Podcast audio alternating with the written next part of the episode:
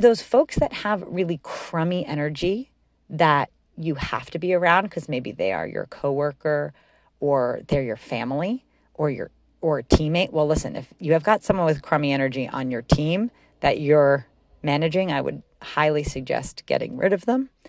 But sometimes we have to be around people that have cr- crummy energy and we can't do anything about it.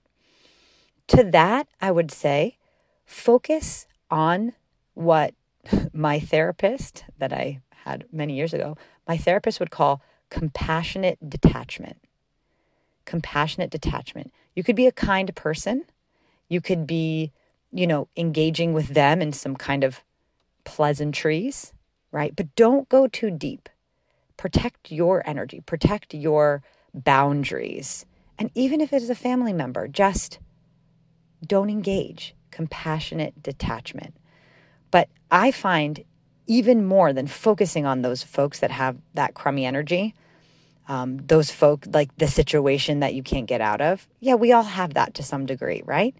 Focus more attention on more attention on the intention to attract more beautiful, vibrant, joyful energy into your life.